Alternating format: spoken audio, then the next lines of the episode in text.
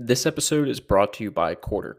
Quartr is revolutionizing how investors listen to earnings calls and conduct due diligence. It's basically Spotify, but for investors. With Quartr, you can effortlessly search for any company and quickly gain access to their latest earnings calls, M&A announcements, and capital markets days. Plus, it's all absolutely free. Quartr constantly improves its product, and its latest update is no exception. Today, you can search for keywords like free cash flow yield or return on invested capital, and Quartr instantly indexes every company transcript that matches that key phrase. It's incredible. I'm excited to watch the Quartr team roll out more features to make my job as an investor even easier.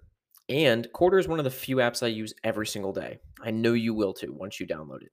So head on over to quartr.com download the free app on either Android or iPhone and start using it today. That's quartr.com on the Android or iPhone store, and you'll wonder how you ever invested without it. Before we dive into today's conversation, I want to talk to you about MIT Investment Management Company, also known as MITIMCo, the investment office of MIT. Each year, MITIMCo invests with a handful of new emerging managers who it believes can earn exceptional long term returns in support of MIT's mission. In order to help the emerging manager community more broadly, they created emergingmanagers.org, a website for emerging manager stock pickers. For those looking to start a stock picking fund or those just looking to learn about how others have done it, I highly recommend this site. You'll find essays and interviews by successful emerging managers, service providers used by MIT's own fund managers, essays MITIMCo has written for emerging stock pickers, and more. MITIMCo also occasionally and opportunistically hires new members for their investment team. To view the job description, please visit mitimco.org slash global dash investor. That's M-I-T-I-M-C-O dot O-R-G slash global dash investor. The MITIMCo team spends their time learning about great businesses and investments, working with exceptional investors around the world in order to support generations of MIT innovators. I'm also excited to announce Tegus. Tegus has the world's largest collection of instantly available interviews on all the public and private companies you care about. All you have to do is log in and type in a stock ticker or a keyword. For example, if you're interested in gaming stocks, you can type in RBLX for Roblox, or type in the keyword metaverse and instantly read hundreds of calls on the company and industry. Tegus actually makes primary research fun and effortless too. Instead of weeks and months, you can learn a new industry or company in hours and all from those that know it best. Now, I only sponsor products that I use every day, and Tegus is no exception. Since joining, I spend nearly all my time reading Tegus calls on existing companies and new ideas into my portfolio, and I know you will too. So if you're interested, head on over to tegus.co forward slash value hive for a free trial to see for yourself. Again, that's tegus.co forward slash value hive. All right, guys. Thanks so much for hopping on this uh, Value Hive Q and A with Doomberg. This is obviously an extension of my podcast conversation that I had with him. Um, that you know, I really could have spent another two hours just dissecting how he's created such a powerful publication business. So uh, I went ahead and added Doomberg as a speaker, um, as as kind of one of the co-host speakers here. So uh, once he gets hopped in, we will uh, start um, start the intro. And and and really if i'm if i'm doing a good job as a host i am not really talking at all and just facilitating um, the different questions that you guys have for him. And so we'll give it a couple minutes while he's getting logged in. Um, oh well there he is. So let's just go ahead and start right now. So uh, doomberg thanks so much for doing this q&a um, a ton of people RSVP to this way more than I thought. So I, you know, can't thank you guys enough for RSVPing to this. Um, and uh, Doomberg, like I said before, before you jumped on, the uh, the way that I'll judge myself on doing this is as long as I'm talking the least and just facilitating different questions and adding people as speakers, uh, the better this is going to go. Can you hear and me so, all right before we dive in? Just make sure all the Yep, cool. yep, I can. Yeah, I can. I, I, I can hear you well. So I think what I'm gonna do first is I'm just gonna pause for like one or uh, we'll do like 30 to 60 seconds. Sure. And um, if you guys have questions, just request to speak, and we'll take these one at a time. And then what I'll say is, you know, you'll do a question, maybe a follow up, and then after you're done, just remove yourself as a speaker. Uh, that way we can get more people going. So I'll mute myself for 30 seconds, 30 to 60 seconds, and um, those that want to ask questions, uh, go ahead and add yourself as a speaker, and we'll get this thing rolling.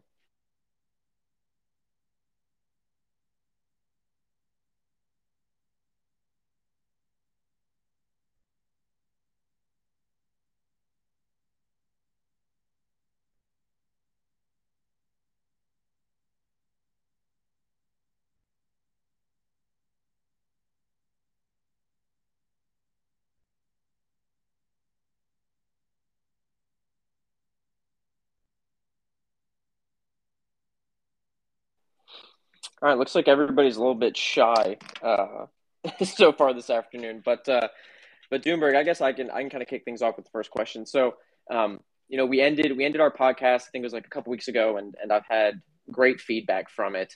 Um, what has happened since that podcast, just in terms of I think you've written a few posts. Um, the most recent one being the Bed Bath, and I think Beyond the Pale is just another one of those cool titles you had. Um, so, kind of walk us through what what you're seeing on the horizon, maybe some um, content ideas or, or, or essay ideas that that that you've got in the backlog. Yeah, the biggest thing we're working on right now is um, trying to work our way through the European energy crisis. I think I mentioned this on your podcast about how that was the, the single greatest geopolitical event uh, in the middle of unfolding um, right before our eyes.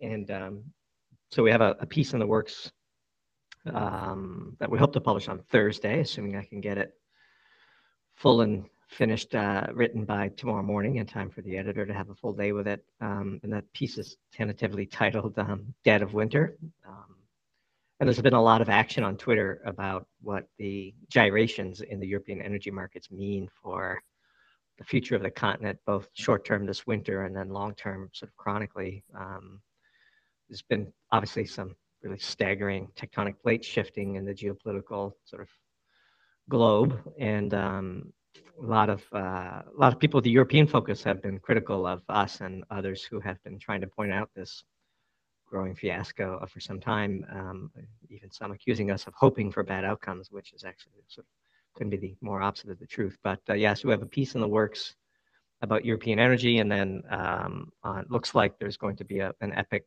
spaces lined up for Friday afternoon. We haven't announced it yet, but there'll be um, bunch of big names discussing the future of of, uh, of Europe and, and what the energy crisis means for Europe uh, on Friday afternoon. So I got that going as well. You know, life as a content creator. Um, and of course, uh, curating content for Twitter, getting this piece written, thinking about what our thread's going to be. Try to put on a, another Saturday morning mega thread that we've been been doing recently. So yeah, lots to do. Yeah, I mean, there's no there's no shortage of, of, of content ideas. And the, speaking of speaking of content, one thing that's crossed my feed a lot recently is seeing these electricity bills from some of these European small businesses.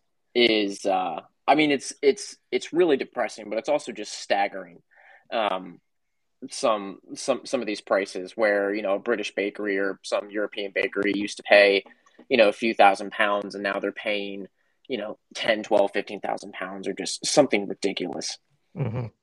yeah and this is the heart of what we're going to write about on uh, in dead of winter and, and we're going to um, we'll see if it survives editing but the, the current format is um, we're unveiling what we call a Doomberg's law of, of anti-logic which states that um, the current slate of western leaders can be counted on to take the worst course of action at every um, decisive uh, opportunity and so um, we piggyback on some great work by Luke Gromen in, in his uh, Tree Rings from last week, and he sort of lays out three possible outcomes for Europe. And using uh, Doomberg's law of uh, anti-logic, we settle on uh, what we think is going to be the actual outcome. And and um, I think what we're going to see is, um, well, I mean, this wave. You know, when you throw a rock in the middle of a take in the middle of a lake, it takes a little while for those waves to sort of, um, you know, get to where you're standing. And and those waves, as you just mentioned um, are just now beginning to get repriced. You know, some of these, um, many utilities have sort of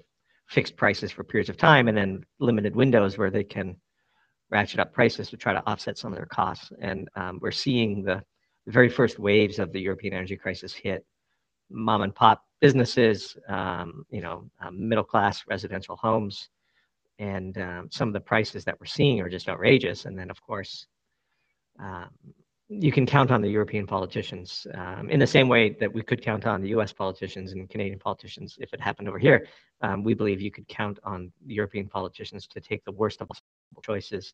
So we're going to see, um, I think we're going to see, you know, um, uh, we're going to basically, people are going to stop paying their bills and the government's going to let them get away with it, which is going to basically make it far more difficult to um, to destroy demand, which obviously when you have a supply shortage, um, ultimately um, price caps don't work, but we will see price caps. Um, we will see um, policies meant to hurt um, the energy companies that are trying their best to abate this crisis. Um, we're going to see protectionism I think you're going to see countries like Norway and um, you know the net energy producers are going to make sure that their countries are fully satiated before they export any incremental electricity to the European continent proper. And so all of the worst possible behaviors are going to be on display.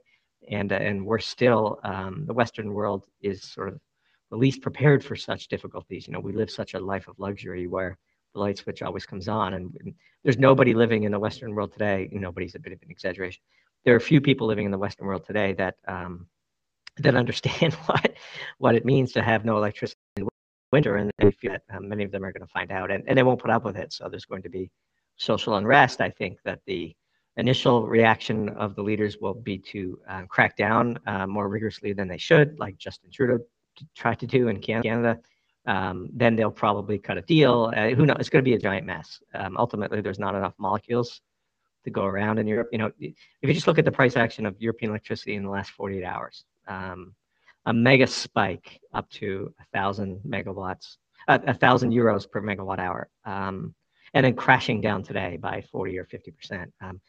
The magnitude of the intraday move is 10 times what the price used to be 18 months ago. That's it's wild. just incalculable what's going on over there, and um, and still, I think people are sleepwalking into this crisis. And so, um, I don't think the current slate of, of G7 slash Western leaders has the faintest idea what to do, which is why I think uh, Doomberg's law of anti-logic is about to uh, manifest.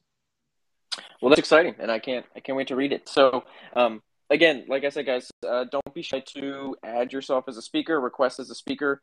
Um, if you have any questions for Doomberg, uh, again, like I want to make this very active. Um, you know, very much less me talking and you guys asking questions. So, um, you know, again, I'll I'll pause for a couple more seconds to see if we can get anybody to request to speak, um, and just and just have some questions um, for for for Doomberg. You can ask him about writing, publishing, energy markets, whatever. Um, looks like we got a few speakers here. So first one I'm going to add is Gordon Johnson. Gordon, I'm going to add you as a speaker, um, and uh, let's take it off from there. So Gordon, uh, you are good to go. Hey guys, thanks uh, thanks for bringing me up, Doomberg. Thanks for the comments.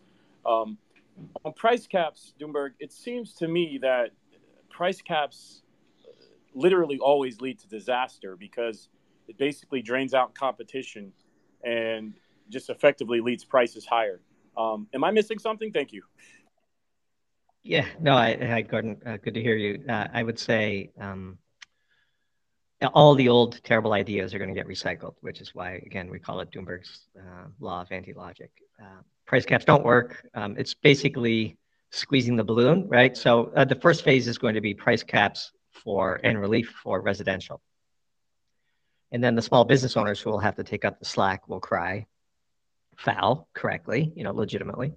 And then they'll get relief.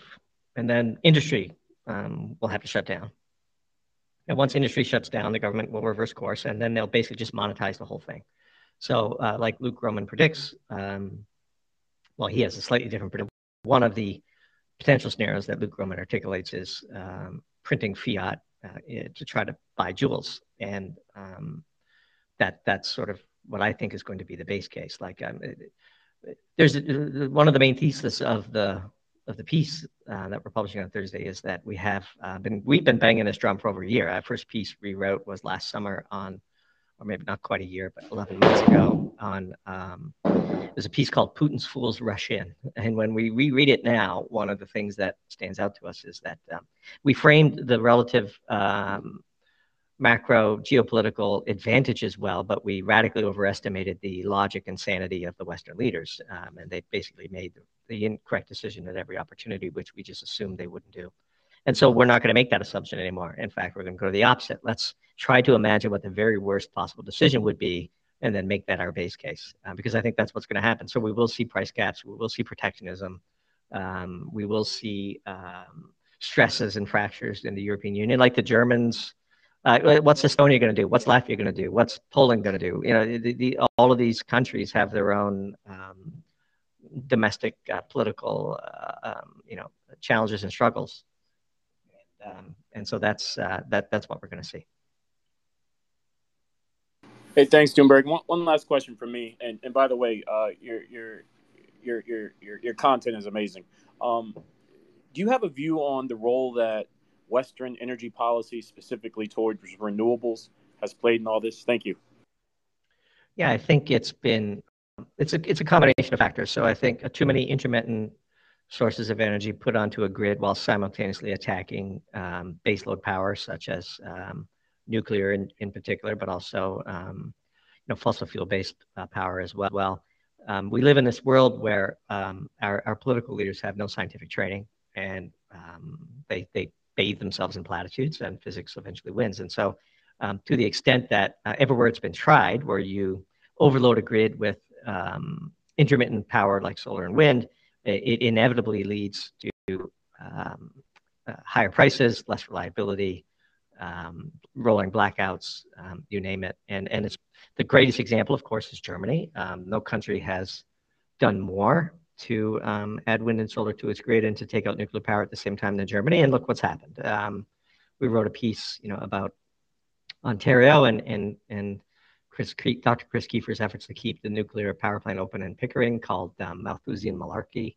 Um, when Ontario shifted away from coal and towards nuclear and, and built up nuclear to be 60% of its grid and leveraged uh, renewable hydro and some wind to, to balance it out, um, they had the cleanest grid in the Western world. Um, and, you know, the economy was, was, just fine. Ontario is a perfectly normal, uh, highly functional, you know, Western developed civilization that's doing just fine.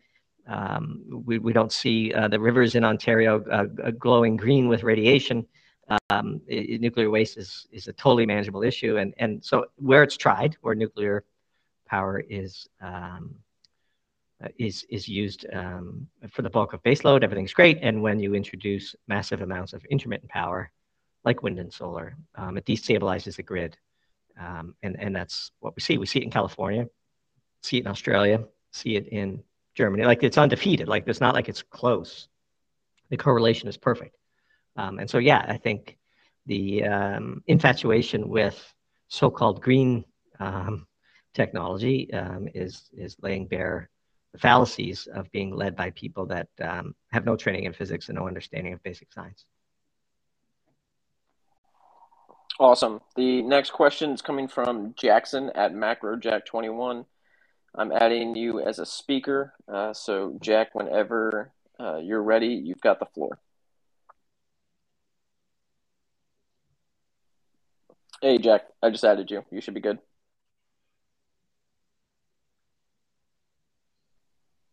Jack, you there? All right, we're going to move on to Neely Tamila. Neely, I'm adding you as a speaker. Jack, if you get everything worked um, on your end, uh, just wait until after Neely asks her question. So, Neely, go Great, ahead. Thank you. Derm, uh, Doomberg, thank you for this opportunity. You know, I've been thinking a lot about board governance and, you know, at what point will boards, corporate boards specifically, get a roll up their sleeves, um, man up, generally man up, and get involved here? You know, kind of in a didactic sort of swing, right? With how things have been swinging to the other side. Do you think about this? Do you do you have hints about that? Do you have hope about that? I mean, I, I think we are looking at the world similarly and not terribly optimistically about the current course we're on. But I guess I'm trying to take a, a liberal arts holistic sort of bigger view of this and say, will we actually see corporate board governance step in and say, this is enough, move it back, boys? I, I, you can count us as pessimistic on the effectiveness of corporate boards. If anything, um, you know, if you're a corporate board member, um, what does that entail? You're probably making 250 to 400 grand a year in additional income for four meetings a year, um, and you're probably flown out on a private jet to go to those meetings, so it's always a nice trip. And um, pardon my sarcasm, but this is from direct experience um, with decades in, in corporate industry. Um, and uh, your main objective is not get sued. You know, um, the, the management sort of sends you things for you to rubber stamp, and uh, most boards um, try to get along to get along. And in fact, um, if anything, um, the board activism that we are seeing um, by some of these radical environmentalists, for example, getting the board seats at ExxonMobil, which then subsequently causes Exxon to abandon some very large offshore natural gas projects, which, boy, wouldn't they be useful if they were coming online soon um, um, for the uh, LNG supply crisis that we're seeing. But no, um, um, in fact, if anything, I think the relative pliability and weakness of corporate boards is being leveraged by the radical elements of the environmentalist movement to find another wedge point to separate um, sanity from uh, from the policies, you know, the, the Malthusian anti-human policies that um, that they so uh, that they're so infatuated with. And so I, I think if anything, we're right, we're fighting a a rearguard action on um, on the power of boards in corporate America. I, I don't look to um, that sort of seat of power for any hope for saner policies in the near term. I appreciate the candor. Um, I guess there's just a, still a little bit of an optimism optimist in me that at some point we will start to find, you know, if if ESG is in fact, you know, the directive that we we've been given, and we do directly advise boards, so we are trying to be a voice of reason here that we could actually find relevant new G metrics instead of wholly relying on E and S. So, so I would say um, I would look to the private sector. So actually, um, and I, I, see a, a, Doomberg Pro subscriber on the call who um, I won't name him, but is an owner, you know, private, privately held um, energy companies. You know, they, they have so much more flexibility because they don't have to um, parade themselves around and, and try to um, wash themselves in their ESG bona fides. Um, as a privately held company, um, you could focus on running your company efficiently, rewarding your shareholders, rewarding your employees and other stakeholders. Um, and you don't have to worry about uh, pretending to care about these things and making glossy um, annual reports that satisfy some pension allocator to get you on some passive fund uh, for allocation. You know, you're a privately held company, you um, eat what you kill, and um, and you can run your company accordingly. And I think what we're seeing, especially in the oil patch in North America, for example, is uh, most of the incremental drilling and so on is coming from privately held hands, um, and the public sector companies are so neutered uh, by um, all of these pressures to pretend like they care about something that they don't care about. Um, that uh, it's just it's just a complete uh, well, it's a shit show. I mean, it's, it's the only way to say it. Um, boards are, are feckless and, and weak. And um, their main objective is don't get sued personally and collect your check. And um, unfortunately, I think that's just a, an accurate measure of the state of affairs. Thank you. And thank you for continuing to do excellent work. Thank you. Thank you for the question. All right, Macro Jack, you're going to have a redemption round here. I'm adding you as a speaker. Um, so uh, you should be good to go now. Make sure to unmute yourself and uh, ask away. Hey, Doomberg, uh, big fan of your work. Thanks for all that you do in the space. Um, just shifting gears quickly, curious if you uh, could just shed some shed some light on a day in the life of being a content creator. Um, you know, what does your creative process look like? How much time do you spend producing work versus consuming and researching? Any tips for uh, new people entering the space? Thank you. Sure, a great question. Appreciate it. First of all, the day in the life of a content creator is just about the best life um, I could possibly imagine. Um, I've said this before. I said it on Brandon's podcast, but um, feel like I won the lottery of life um, in the sense that I have achieved, uh, and the Doomberg team has achieved personal sovereignty. Um, we get to do what we love all day, and the words "get to" are, are really important to us uh, as opposed to "have to." Um, and so the first rule is we don't um, write anything that we feel like is a slog or, or we're not thrilled to publish. Um, and so we don't have a hard publication timeline, which gives us the freedom to absorb um, uh, information and content from others. You know, at, at, the highest level, there's precious little truly original content um, where you're not building off of somebody else's ideas. And, and we learned that very early on, which is the number one way to generate content is to consume a ton of it. And then if you uh, connect some dots from various content creators. It's, it's no problem to quote their work, give them a link, um, and then put your spin on it, um, which is always, you know, sort of um, what we try to do.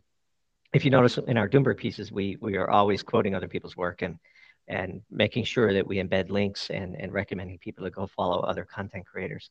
Um, so, but um, most of the writing gets done between 4 a.m. and 6 a.m. Um, for me, that's my sort of weird sleep schedule where I sleep in two hour increments. Um, and I'm, I'm, very productive early in the morning. It's difficult for me to write um, in the late afternoon and in the evening.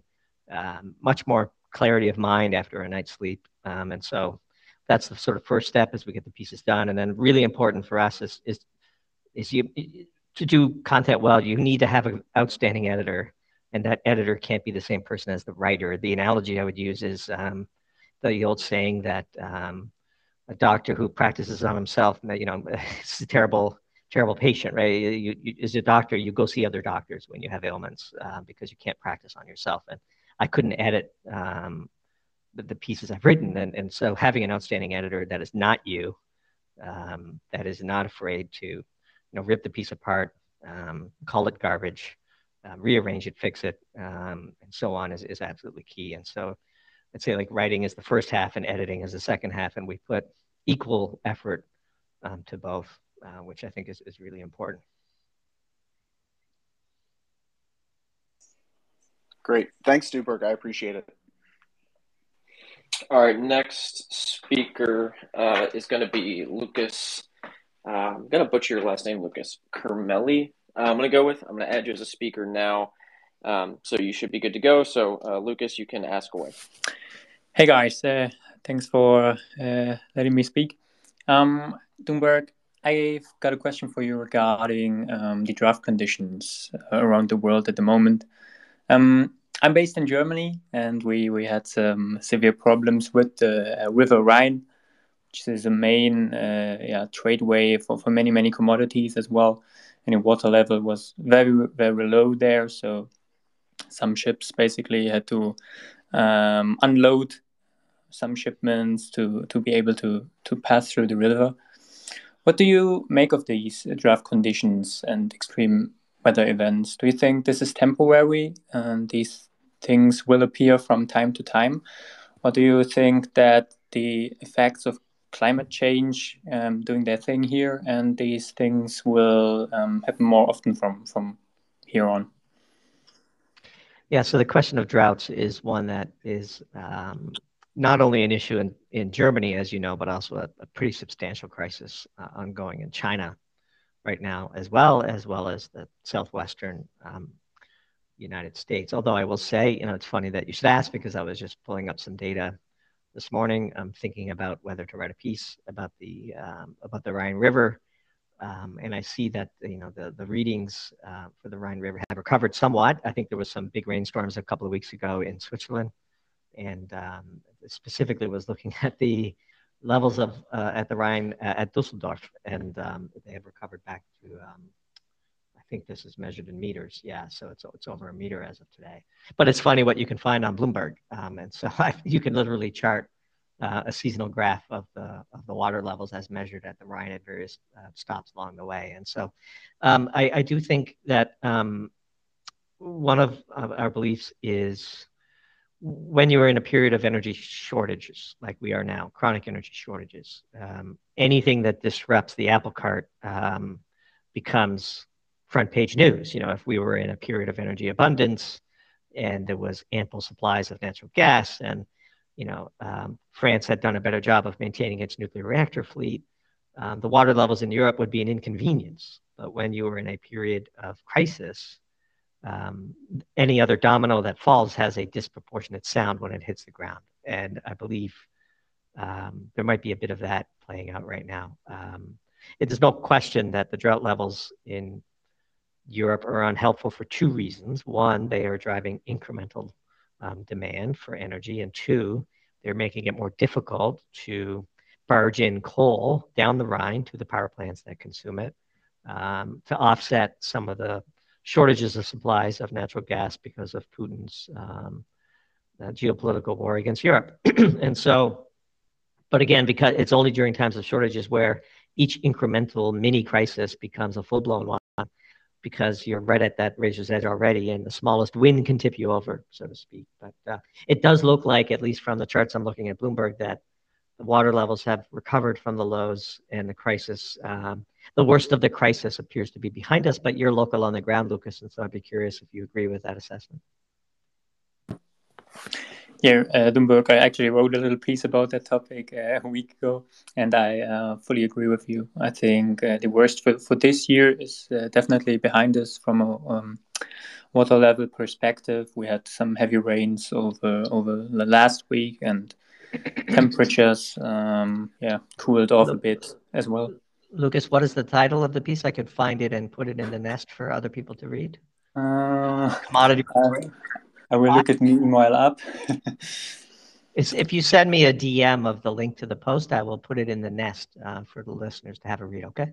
Cool. Thanks. Yeah. Um, nevertheless, what what I'm what I think is also a little bit concerning is that um, many many countries in the EU, uh, for example, Norway, um, is quite dependent on hydropower. You know, China China is, is the largest hydropower producer, and these low water levels, of course, lead to um, a lower efficiency in, in, in, production of hydropower. Um, and going forward, um, this is this is quite a, a, topic that is concerning to me. As yeah, we're on our way to the yeah, green transition and fading out fossil fuels and if you're dependent a lot on hydropower and you see these um, falling water levels um, becoming a, yeah, a regular thing, um, this would be quite concerning to me as well.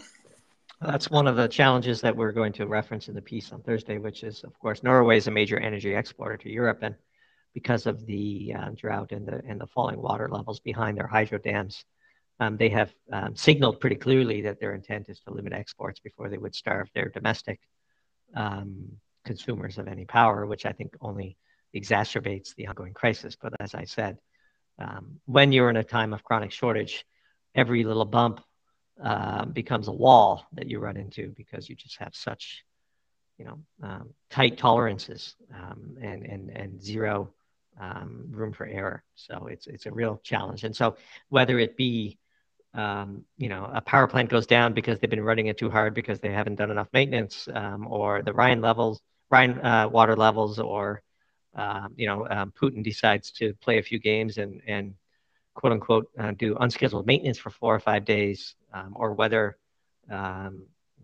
one of the U.S. LNG export terminals blows up, like we saw in Freeport. You know, each of these events, in the absence of a chronic energy shortage, might make the second or third page of the news uh, cycle for a day but now they become uh, rolling headlines because of the criticality uh, of the urgency of the situation that we find ourselves in, which is only sort of lays bare the uh, deeply inelasticity, the deep inelastic price, uh, deeply inelastic price elasticity, uh, price of demand uh, for, for energy, and how very small perturbations in supply can can lead to skyrocketing prices.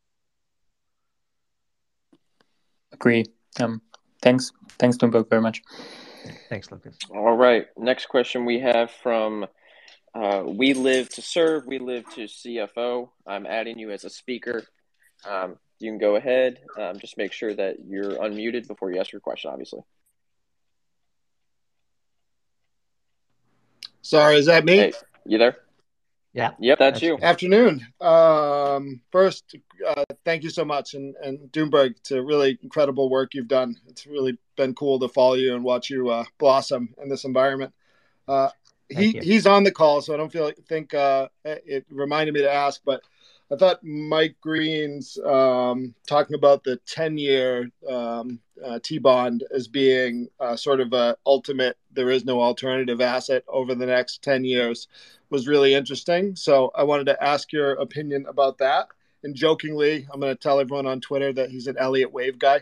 Um, and then on the writing note, uh, that's something I have a lot of interest in myself. Can I ask, sort of like uh, hearing you talk about editors reminds me of sort of McPhee's uh, writing is mainly rewriting. Uh, and I was curious if you'd expand on sort of your writing process and, and, and how you got to be where you are today.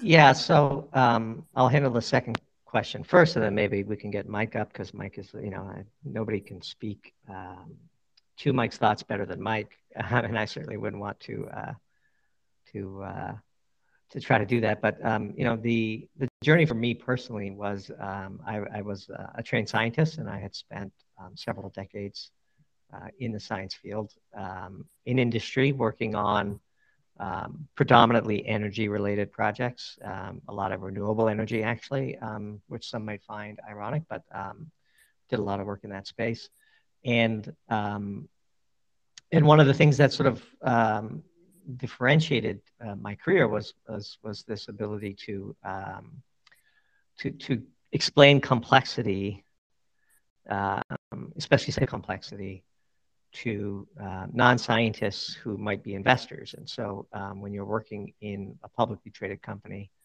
that is um, based on technology, um, the ability to explain technology to non-scientists is uh, is an important um, skill. And and being able to do that uh, was a big big part of the reason why I was able to have some success in my career.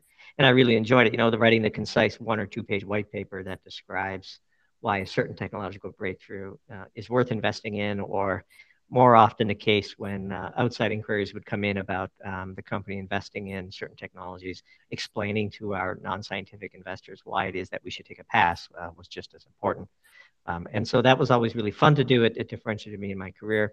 Um, and then when I decided to leave corporate America and, and start a, a bespoke consulting firm um, with what is now composed of the Doomberg team, um, that was a big part of our core offering. You know, we could quickly analyze technical complexities for wealthy family offices or C-suite executives and, and describe to them sort of the essence of the issue very quickly. And and then um, once COVID hit, um, you know, we lost a big chunk of our business and reinvented ourselves helping content creators run their businesses better. And then the next logical path from there is, is quite simple, which is, you know, if I had this passion for writing, um, another member of the team is just an outstanding editor. We've learned the content creation business inside out by helping people run their businesses better. Why not just start our own, um, do our own, um, follow all, all, of our own advice and, and build something from scratch, which is what we ended up doing um, with with the Doomberg brand. Um, and so hopefully that answers that part of your question. Um, to your question about Mike Green and, and the tenure, um, as a general rule, when it comes to complex financial topics, I, I, I, both listen to, try my best to understand, and then believe everything that, that Mike Green says. So that's that's pretty much uh, my, my, my answer to that question.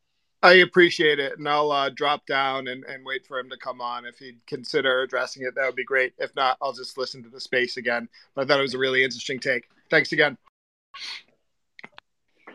All right, next question we have comes from Data Before Drama at Eddie Davidson. Eddie, I'm adding you as a speaker. Um, again, just make sure that you unmute yourself before you ask a question. And before he goes, I'm just going to add Lucas's paper, which I just tweeted out. Um, Perfect. Under the Doomberg account, I've added it to the nest, so you should be able to see it pretty soon. I've also added our latest piece for people that want to get a sense for what we write about. Um, not really apropos to energy, but um, we wrote a piece about mm-hmm. Bed Bath and Beyond, as you as you mentioned earlier. Cool. All right, Eddie, go ahead. Where's yours?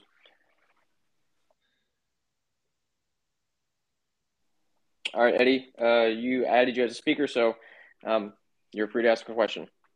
Yeah, you probably have to unmute yourself, Eddie. All right, let's move on to Dale Wen. Dale, I'm adding you as a speaker. Uh, Eddie, if you ever get it figured out, just wait till uh, Dale finishes his question, then I'll and then I'll um, get you right back in. So, um, Dale, looks like you're connecting. Uh, you can go ahead and ask your question.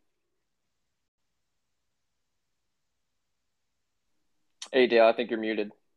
You got to uh, unmute before you ask your question.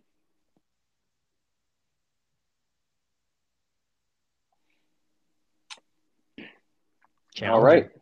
Yeah, challenging. All right. So let's see here. Let's add Brian Babbage.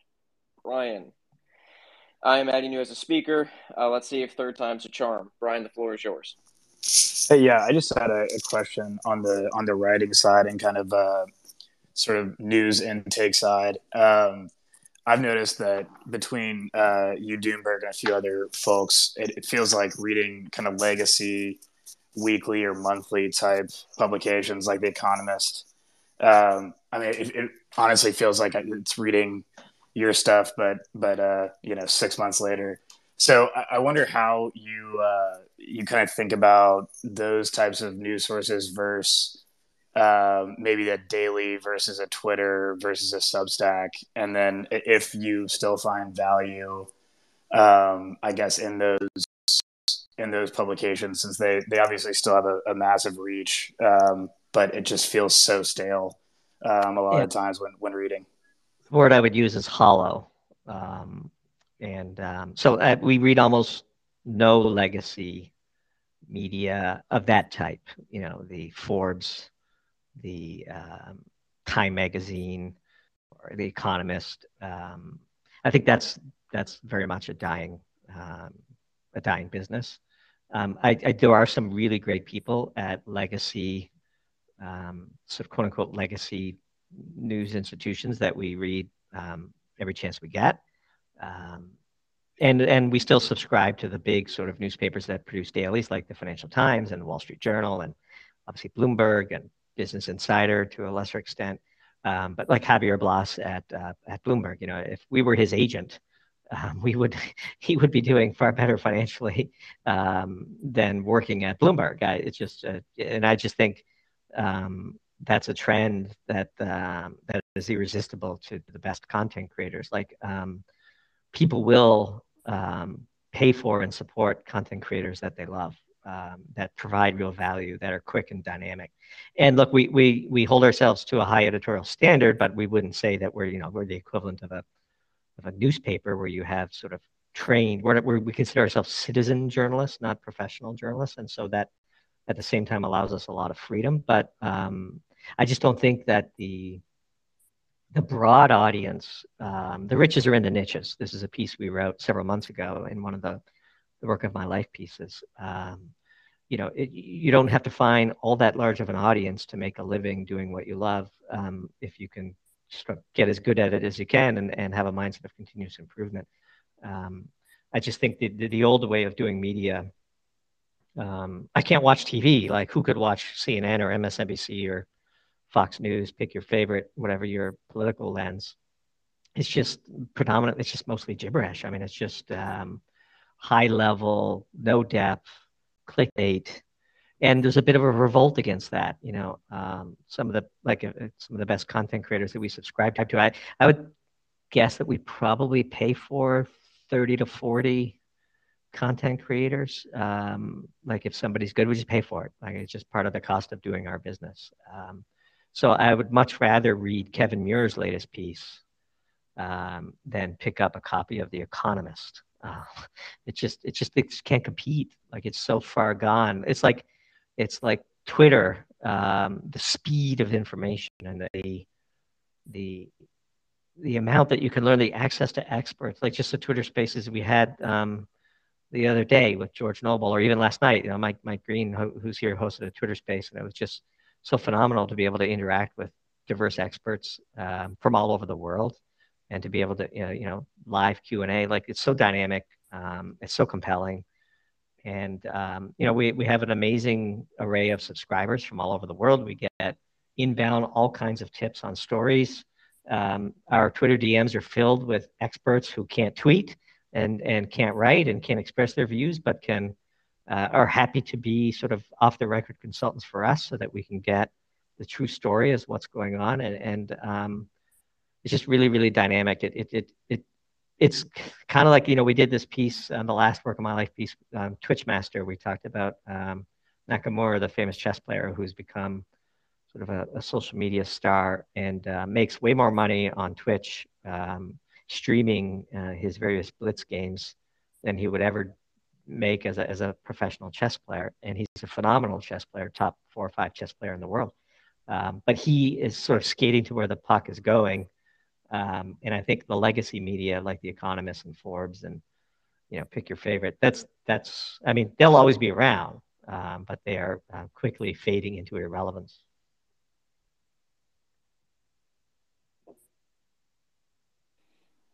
Awesome. All right, great question. Um, next, I'm going to give Eddie Davidson another chance. So, um, Eddie, head. Yeah, let's do it. My guess is Eddie is trying to do this from a computer. My guess is Eddie. Eddie is struggling. Um, Eddie.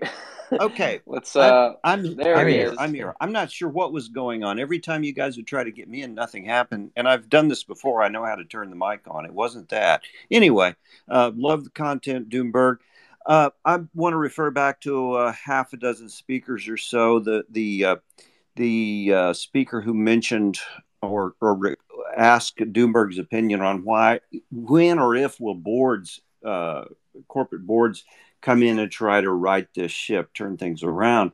Uh, if she, if you haven't read uh, Vivek Ramaswamy's book Woke Inc., it's sort of the definitive work on this. In fact, I put it at uh, my favorite book of of 2021, and he does a deep dive into this and gives you all of the uh, uh, all of the detailed reasons on why they are doing what they are doing.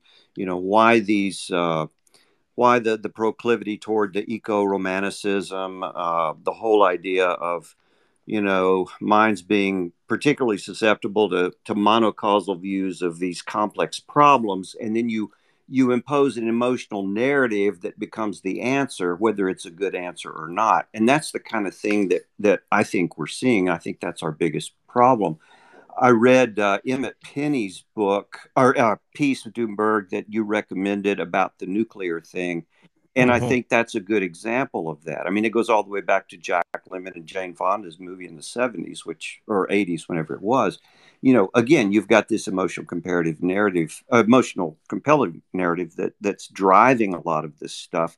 And these corporate board members are, are I think, are, are it's not their place. Like you said, they're just concerned about not getting sued. So anyway, that's my thought on it. I'll tell you a story. So I, when I was up and coming in the corporate world, you know, you have this um, this vision of the boardroom as this secret place where all the wise people congregate, right. and um, some secret information is exchanged, and the wise people in that room, um, you know, put their heads together and come up with the very best possible strategies as they lead these tens of thousands of employees. And I can tell I can tell you that um, I, I have a distinct memory of the first time I ever pitched a public company board. And um, the amount of work that I did and preparation and dry runs and research and you know tree diagram of possible questions and what would my answer be you know because it's a big deal as a young aspiring executive to get you know tapped on the shoulder and say come and speak to the board. I've never been so underwhelmed in my life.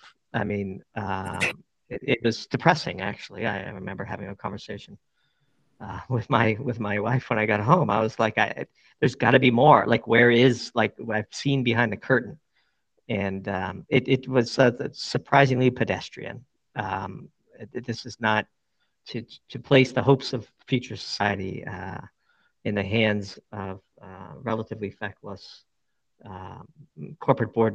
This is basically just a giant country club where people get flown around the country and um, and make a free quarter million dollars a year doing nothing. Damn good description. And I'll make a comment, then get off. Uh, during my legal career, which spanned five decades, I represented lots of corps, and and because of the you know attorney-client privilege won't allow me to speak to some of these things. But I, you know, you've got a story. I could tell you stories, but I can't. But yes, you're not underestimating or overestimating the sort of disappointing, uneventful things that happen. And uh, yes, it's this idea that yes, that the private sector and corporate boards will move forward and try to turn some things around and make some sense out of this. But no, I, I have no, I have no confidence that that will ever happen. I'd anyway, say the thanks. privately held subset of the private sector is far more likely to do rational things and to be more nimble and responsive. But the um, I agree. publicly traded companies are a lost cause. Exactly. I agree with that 100%. Thank you. All right, next question is Devin uh, Lasar. Devin, I'm going to go ahead and add you as a speaker. Uh, you guys make sure to unmute yourself and ask away.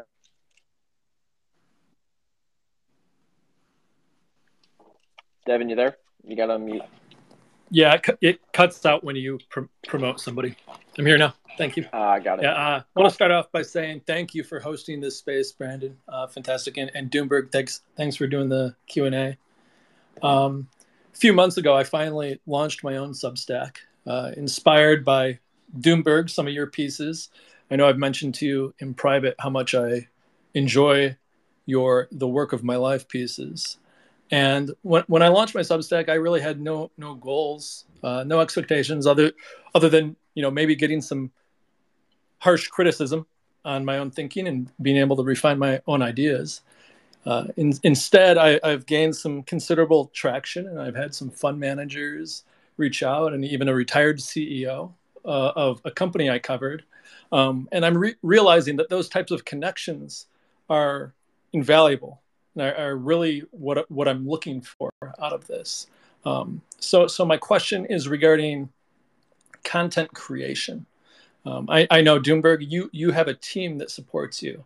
I'm just you know a, a modest one man operation that's doing this casually in my free time.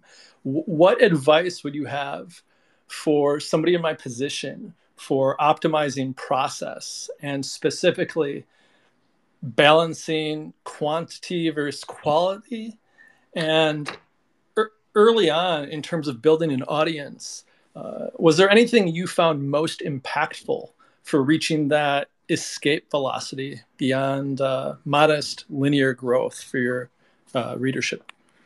Thank you.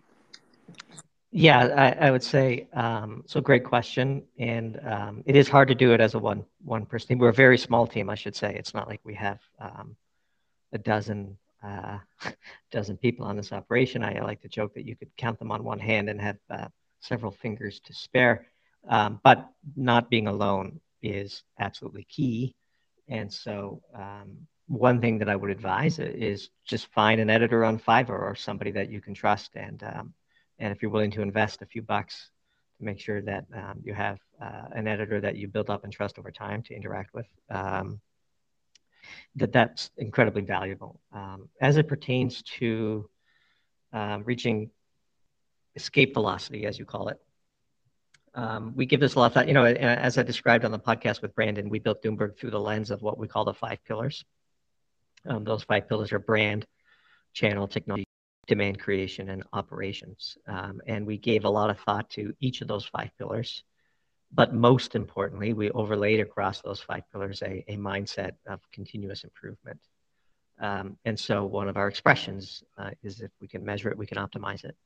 Um, and we measure a lot of stuff. Um, and then if you notice that doing certain things on Twitter work um, and doing certain things on Twitter don't work, um, do more of the former and less of the latter.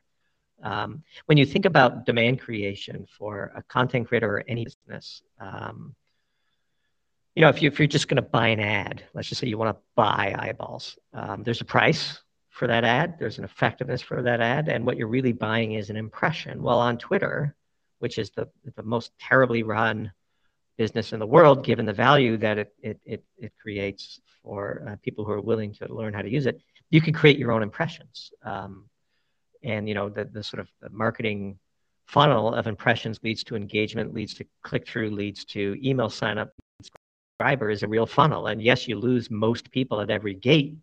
But if you have um, a giant pile of impressions at the front end, it's going to spit out a reasonable number of subscribers on the back end. And um, we focus heavily on Twitter. Twitter is the main engine of, of our demand creation machine.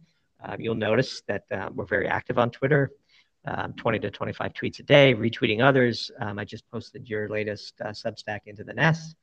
Um, for those that are listening, if they want to check out your work, you know, you can measure your impressions. And so the, the magic metric that drives Doomberg is Twitter impressions per day, which is a number that we measure. Um, we have goals against that. Um, we've, we've realized some great growth.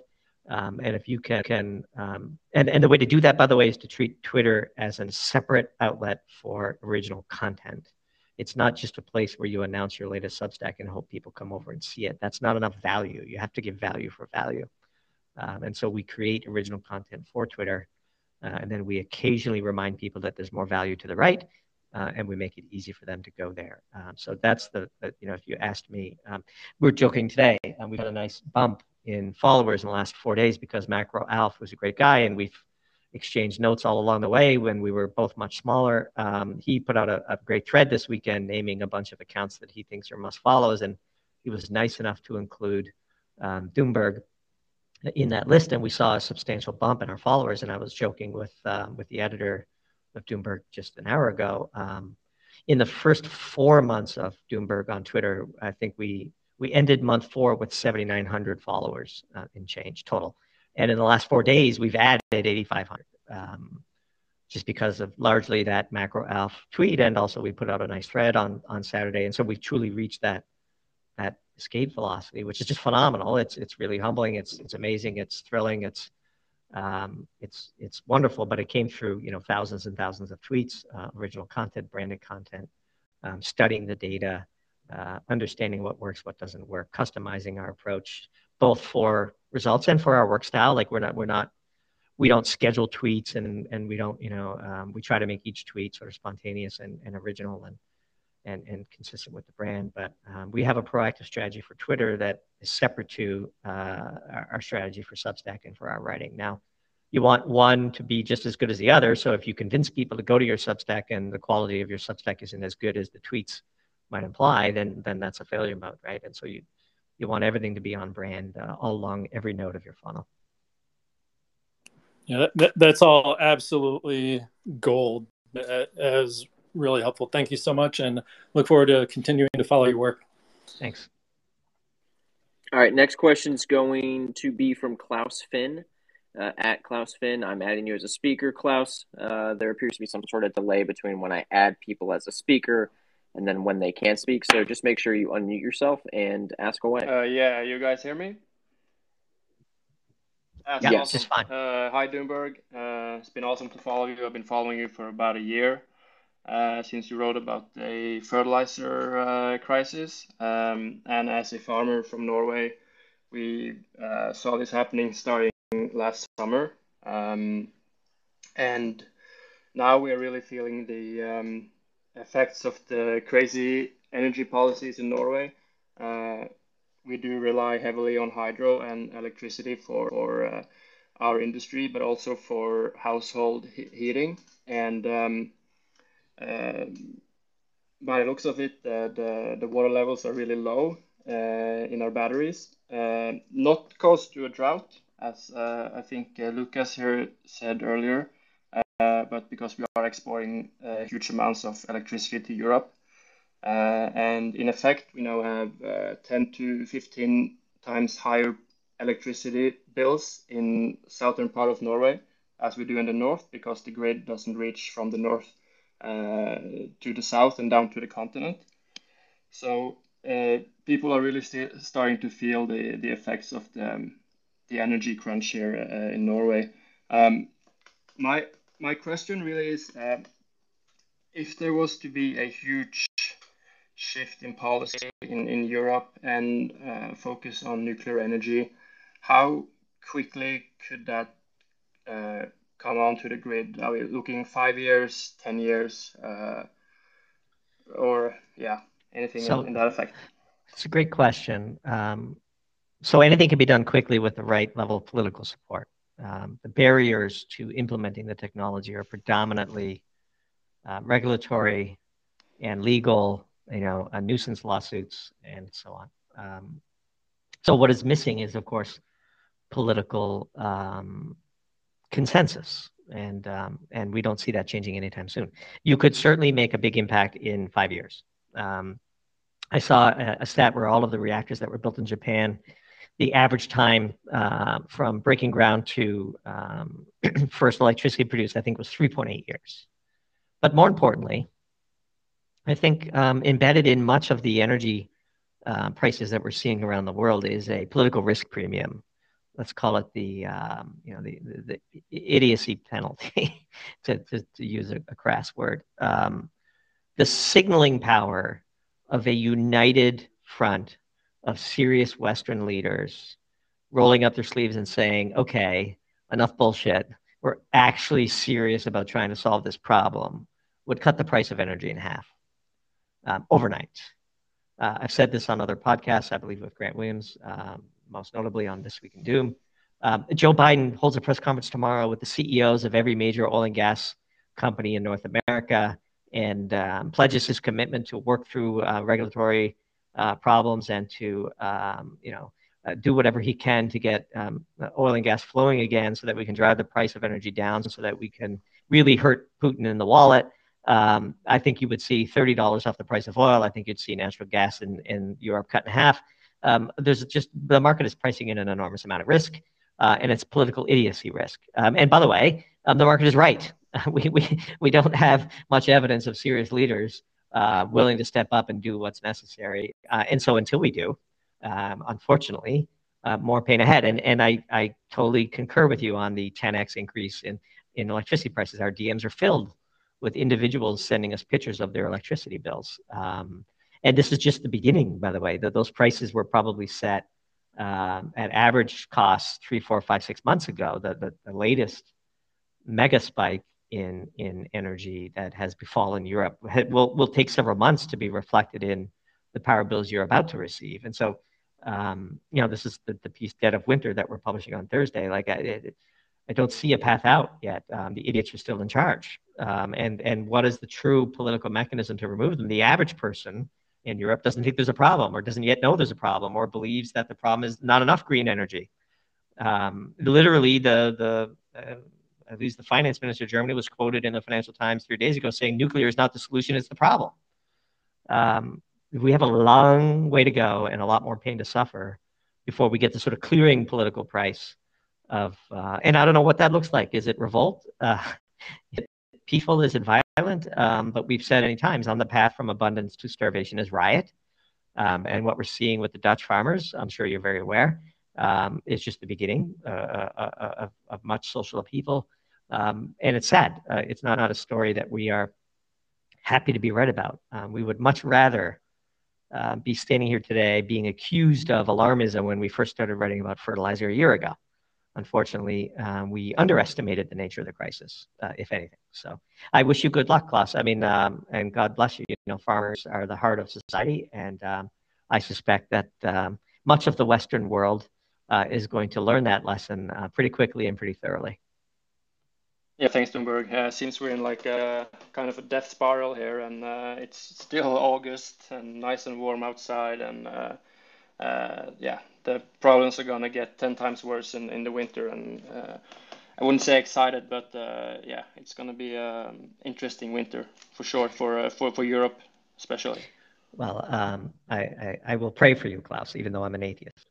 Thanks, man. I mean, I'm good, man. Like, like we, we, I got plenty of firewood, and we run on an organic farm, so we don't use fertilizers or pesticides. But I'm more concerned about the society around me than than my personal well-being. So, yeah. Well, hopefully, our articles on preparedness um, helped you uh, with your with your planning for the upcoming winter. Absolutely, man. Thank you. All right. Next question is uh, Dahl Wen. Uh, I'm adding you, Dahl, as a speaker. And again, just make sure you unmute yourself, um, and uh, the floor is yours, Dahl. Uh, thank you. So thank you, Brandon Doomberg, for hosting this space. It's very interesting. Uh, so first, I want to share something about the drought in China because you, you guys talked about it earlier. And I'm from Sichuan province, basically the epicenter of the drought had the even though I, right now I live in Germany. So the Sichuan province, so it's very heavy on hydro, just like Norway. It's 80% hydro. Uh, because of it used to be an energy exporter to other provinces, but this year the drought is very severe to the point that hydro is cut for 50%. On the other hand, the demand for air conditioning went to sky high to the point basically the government essentially have to shut down industry for 10 days to make sure there's enough electricity for everybody who want air conditioning. But right now the worst has passed. So in the last few days they have lots of rain. So to the point in some places is they have to deal with floods now. So the worst has passed.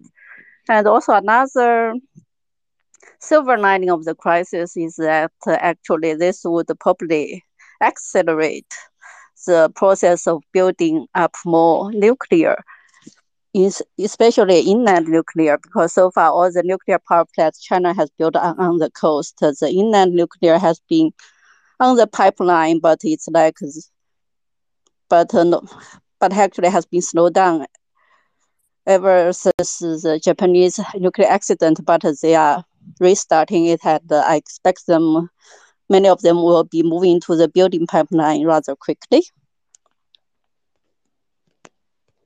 Yeah, that's uh, that's great news. I, the one concern that I have out of China, and I'm I'm sure um, maybe you would be uncomfortable addressing it, is this um, dynamic COVID zero policy, and and um, especially coming up with the with the Party Congress in October. And so, uh, but it is good news to hear that um, perhaps the the worst of the drought is over. And um, and uh, so yes, uh, thank you for um, for in from Germany because I was wondering how it would be that you could get on Twitter um, from from China. But, yeah. So. Okay, thanks. So yes, the zero Thank COVID you. is it's crazy, but uh, we all don't know how would that would end. It's like yeah. it's just uh, it's political. It has nothing to do with public health. Yes, but. indeed. Um, I have I have many friends in China and uh, used to travel to the country four times a year for for the better part of a decade. So um, I have very very positive feelings for the Chinese people, and um, and uh, it's certainly an interesting time uh, in the country. Yeah. So after sharing all this from China, so I also, also want to ask you the, my question. So my question is, so what do you think about uh, what role ESG has played? Do you uh, for kind of contributing to this energy crisis? Do you think, uh, on the other hand, do you think ESG has played any positive role in addressing climate concerns as it's claimed to. So basically my question is, do you think can it be reformed or it's beyond redemption? Um, so I would say that um, by and large, the ESG movement has been destructive to human progress without mm-hmm. delivering any meaningful um, improvement to the environmental uh, outlook for the planet. Um, and, and why do I say that? Um, the ESG movement is more political than scientific. Um, and so um, in many of our pieces, you'll note that we don't actually take a firm position on climate change, quote unquote. Um, we just take it as an axiom that the world has decided it is important to arrange our economy while optimizing uh, or minimizing the number of carbon emissions um, that we are producing. Fine, we'll take that as an axiom. Um, there are ways to do that um, scientifically, and they pass through, you know, again, the things we've outlined, um, systematically replacing yeah. coal with natural gas and uh, investing in nuclear power and um, pivoting away from full battery electric to plug-in hybrid vehicles and um, you know, using our bountiful supply of natural gas in North America to produce polysilicon if solar is going to be a big part of our uh, of our future. Um, and then uh, and again like many people on sort of the i would say the conservative part of, of the energy space wonder why we um, support solar. Um, in its current form you know there's so many drawbacks but at the same time the amount of, of energy that pounds the earth every day from the sun is more than enough to power the entire planet. And that bounty is worth investigating technology is worth developing industry is worth supporting uh, for those reasons for that reason alone. Uh, but i would say by and large um, ESG through its defund primary energy movement in particular um, uh, is taking a terrible path to its claimed goal.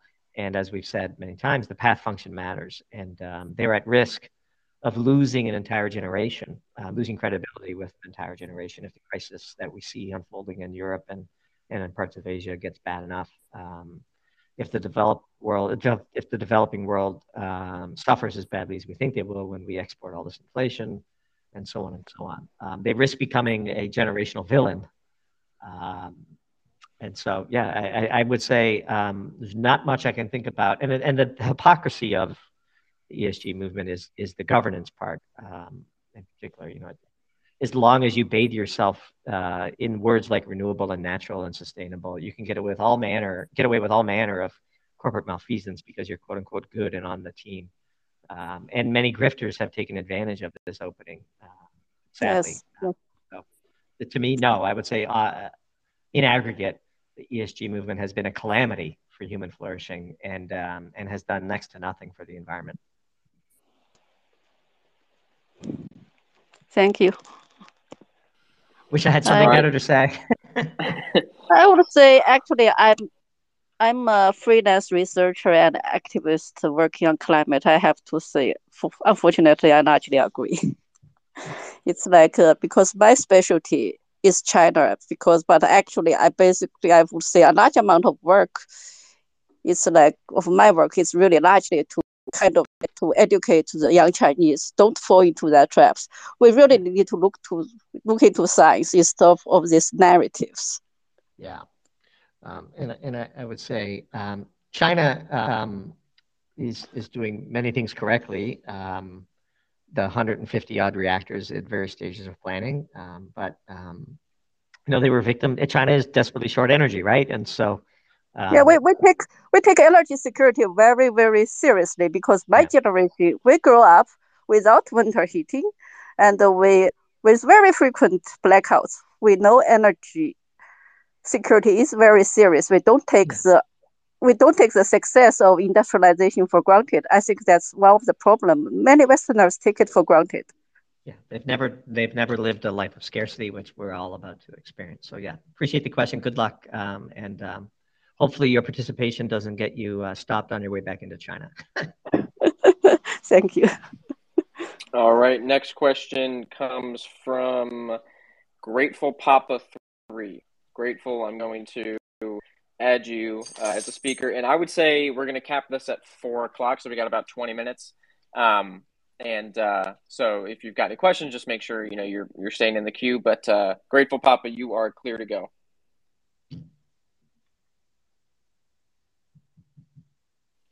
Grateful, are you there? Yeah, I'm here. Uh, thanks for having me on. Um, so let's say one believes in a scenario that you're describing. How does someone prep in terms of investment and in terms of like lifestyle as Q4 comes around? Um, so we're big into the preparedness mindset. Um, not ashamed to say that. You know, the prerogative term is prepper. Um, it's not an insult to us. Um, our belief is that preparedness starts at home and that um, it's okay to, um, you know, the, the, the, mental model that we use is, is my home is a factory um, and the product of my factory is the health and well-being of my family. Um, and uh, my, my factory, like any other factories, has consumables. Um, it has inputs, it has outputs. Um, I, I, jokingly, we jokingly wrote in a piece that, you know, my factory uh, at home has four inputs, which is um, electricity, water, natural gas, and goods and services. You know, think Amazon man. Um, and it has two outputs. It has um, sewage and garbage. Um, and um, to the extent that you view your your home as a sort of factory, um, uh, our advice is to plan for losing any or all of those six services for some period of time. What would you do in those circumstances? Um, and then um, increase the working capital that you've allocated uh, to the inventory of, of uh, consumables that your factory goes through uh, on a given day. And if, if you just audit the operation of your home for a week or two um, and get baseline data on the things that you consume for the health and well-being of your family, and then just um, increase the budget of them, you know, have them in the pantry, have them in a storage room somewhere. Um, you don't need to go crazy.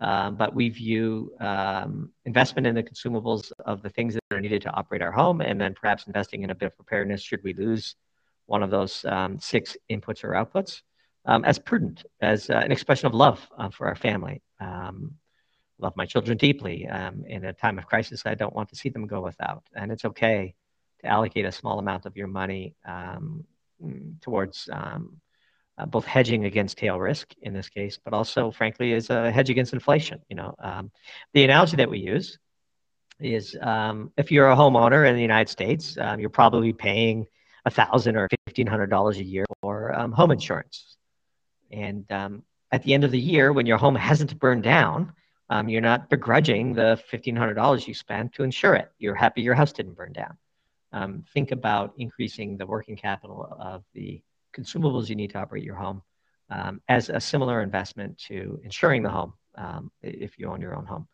And, and so that's our mindset. Um, preparedness starts at home. When you have um, the ability and the confidence that you could um, lock all your doors and persist for 30 or 45 days while the rest of society falls apart, uh, that's a pretty strong foundation from which to project uh, forward uh, as we head through turbulent times. So I'm not sure if that's the answer you were looking for, uh, Grateful Dad. But as a Grateful Dad myself, um, you know, I, I, sort of view view my responsibilities through that lens.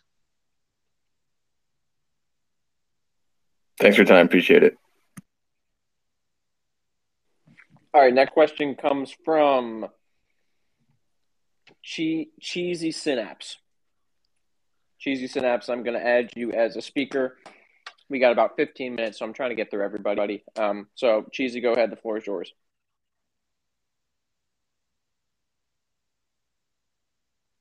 All right, sorry about Hey, that. Cheesy, you there? Yes, I am. Can you hear me? Yep. All right, sorry. Um, Doomberg, you're awesome. Thank you so much for all the content that you put out. You know, I'm just getting a little frustrated.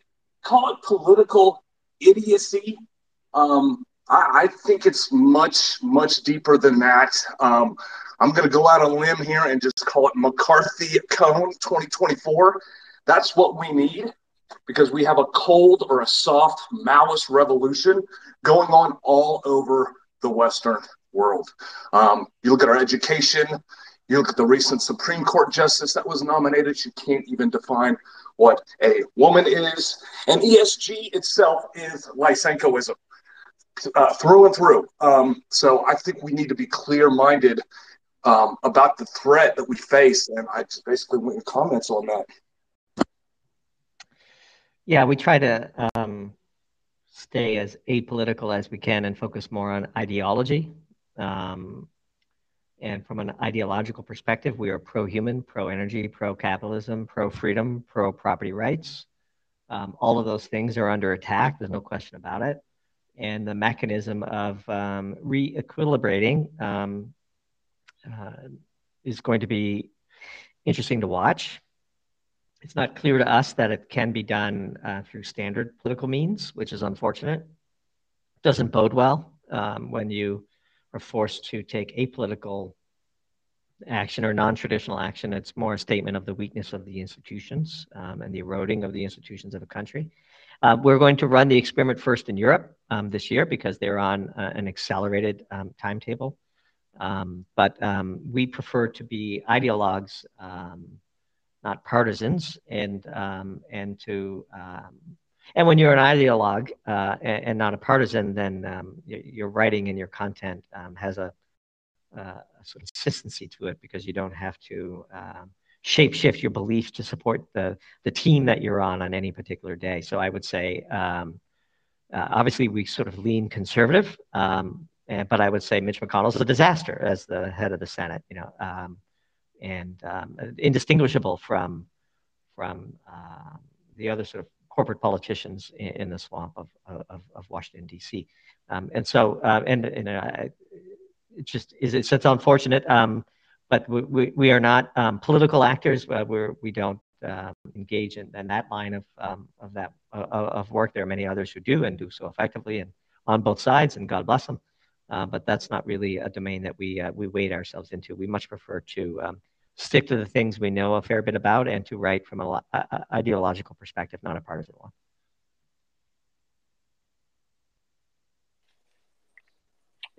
Awesome.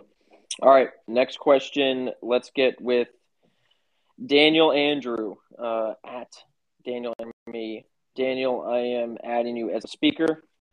Uh, there's like a little bit of a delay, so um, Andrew, whenever you uh, get this, uh, just go ahead and unmute yourself and ask your question.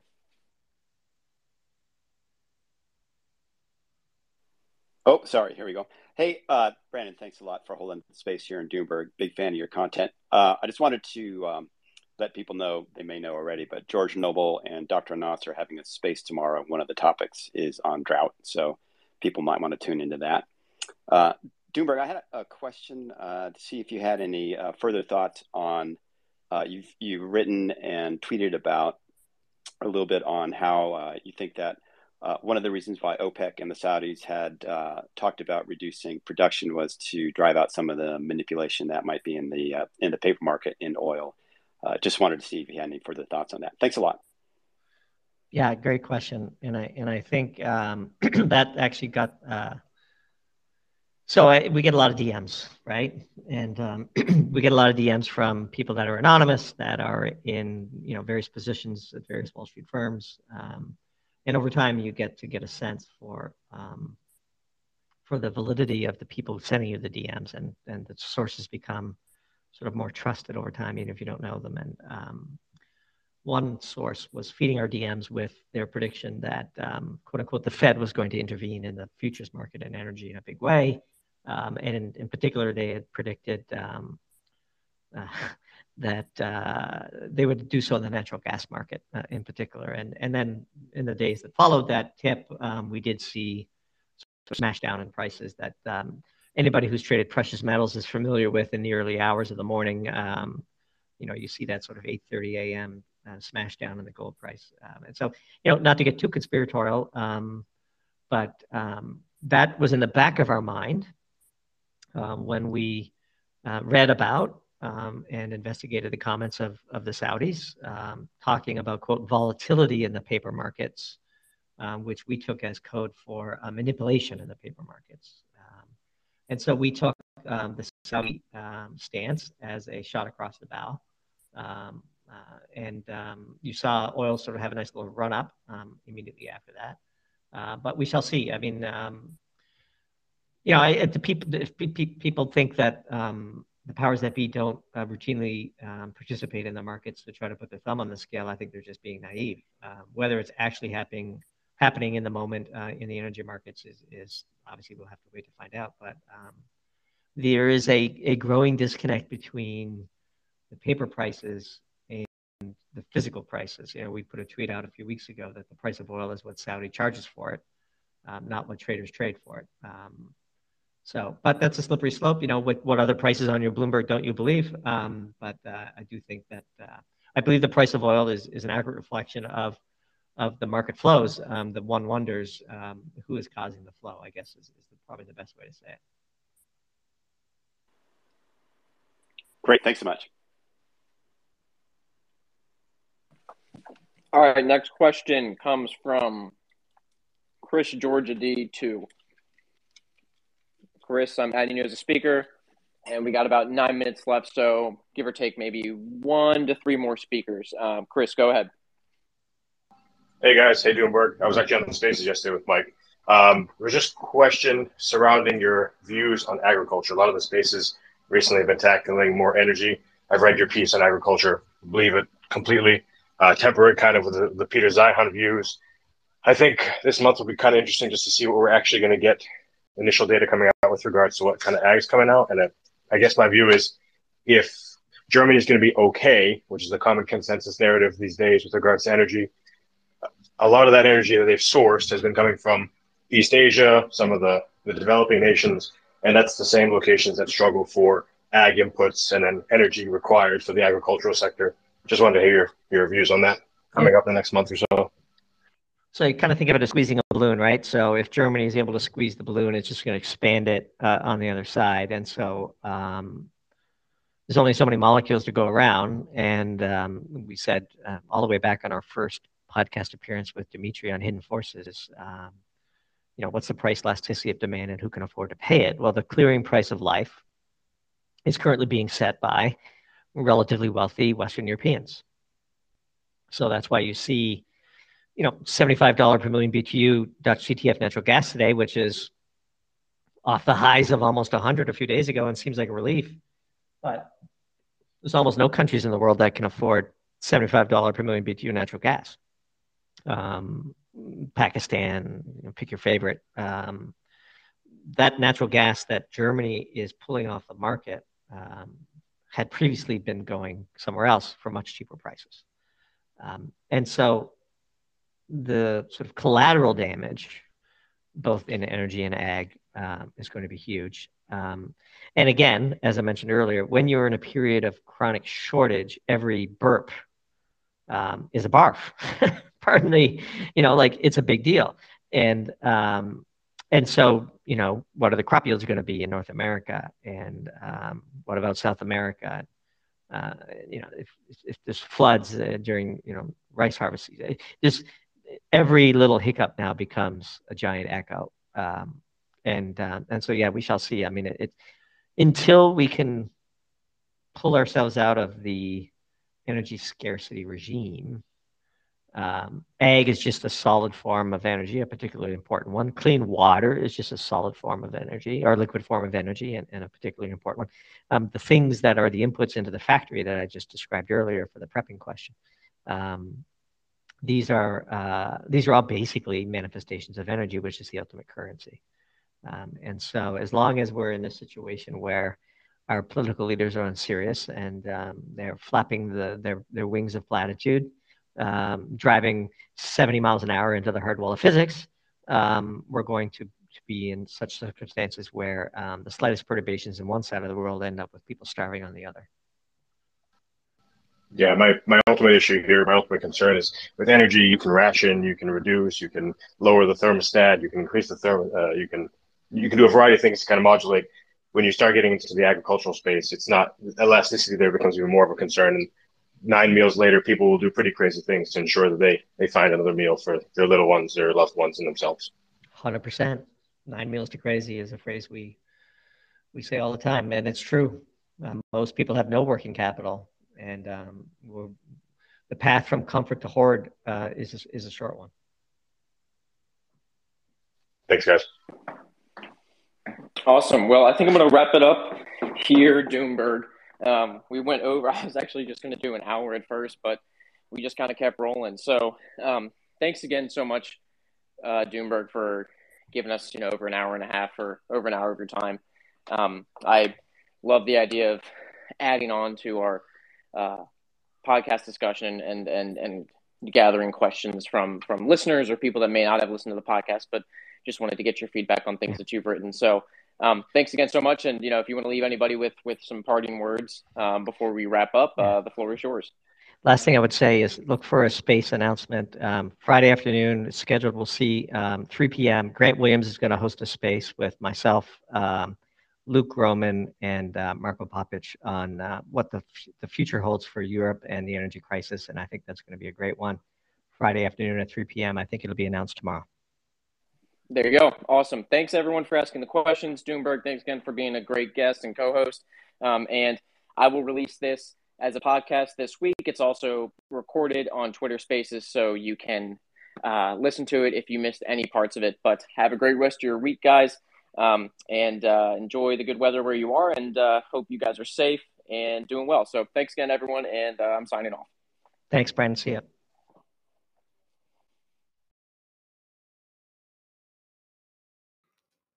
This episode is brought to you by TIKR. TIKR.com is focused on bringing institutional level investment research to you, the individual investor. TIKR.com is powered by S&P Global Capital IQ and has coverage over 50,000 stocks globally with financial data, estimates, valuation metrics, ownership percentages, transcript filings, news, and more. ValueHive listeners can join TIKR's free beta trial today at tikr.com forward slash hive. That's T I K R dot com forward slash hive.